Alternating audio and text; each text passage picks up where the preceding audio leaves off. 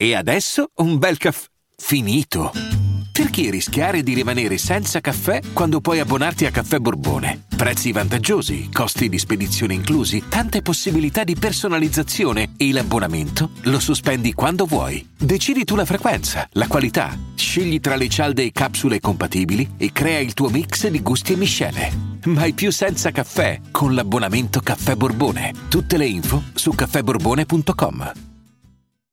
I'm Sandra, and I'm just the professional your small business was looking for. But you didn't hire me because you didn't use LinkedIn jobs. LinkedIn has professionals you can't find anywhere else, including those who aren't actively looking for a new job but might be open to the perfect role, like me.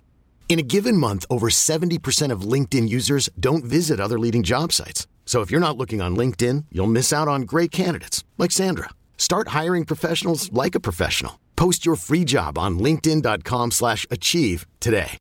Oggi parlo di un rapper che è sulle scene da oltre dieci anni, insomma qualcosina ha fatto e qualcosina continua a fare, attualmente è tra i 150 artisti più seguiti su Spotify, quindi vuol dire che insomma non è uno di quelli che in questi dieci anni eh, insomma si è adagiato sugli allori. Sto parlando di Kid Cudi che nasce a Cleveland in Ohio e da padre imbianchino, insegnante supplente e veterano dell'aviazione statunitense nella seconda guerra mondiale.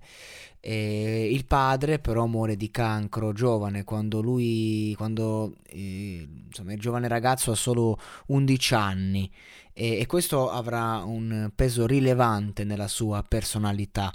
Certamente certi fatti che accadono in, in un'età infantile eh, ti portano ad avere delle mancanze, un bisogno eh, affettivo, un trauma dentro, che poi ovviamente eh, ri- ridà su tutta la tua vita, soprattutto se sei un artista. Ecco, questa, questa piccola scenetta eh, di, di, racconto di vita reale l'ho voluta dire perché Kid Cudi è uno che col suo primo eh, lavoro, col suo primo mixtape nel 2008, a Kid Named Cudi, eh, si è fatto notare, diciamo, no? un po' in tutto il mondo.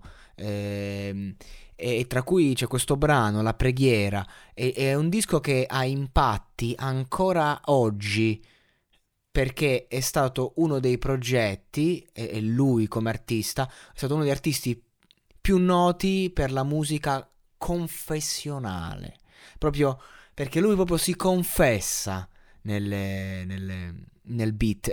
Una canzone che si chiama La preghiera, eh, cioè proprio penso che la parola confessionale sia la, la migliore eh, da utilizzare, la più giusta, la più inerente. E allora andiamo a vedere un po' questo testo, che non è che va interpretato a livello di, eh, di spiegazioni, ma va interpretato nel senso di lettura. E allora mi perdo in questo viaggio e, e, e vi saluto adesso perché insomma voglio godermi questa, questa interpretazione.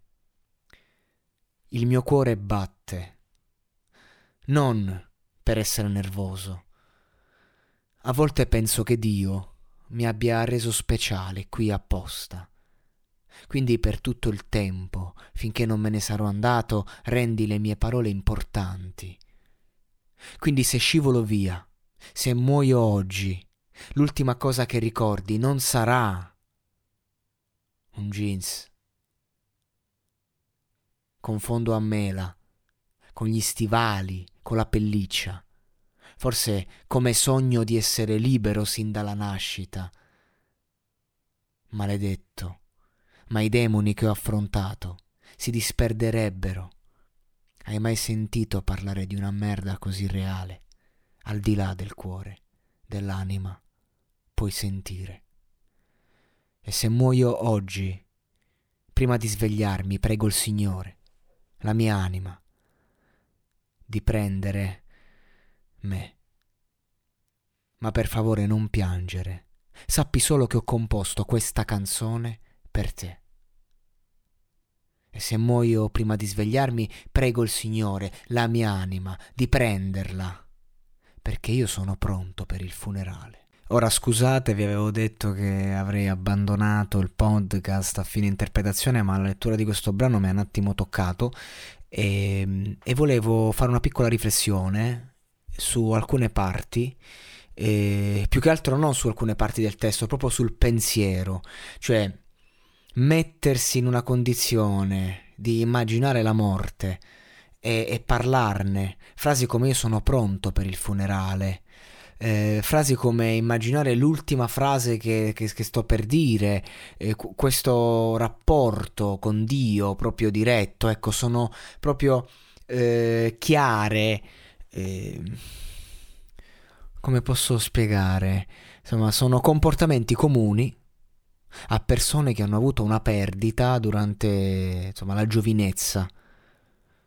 E, e, e quindi apri un, un canale col dolore talmente vasto che poi nella tua profondità va a segnarti.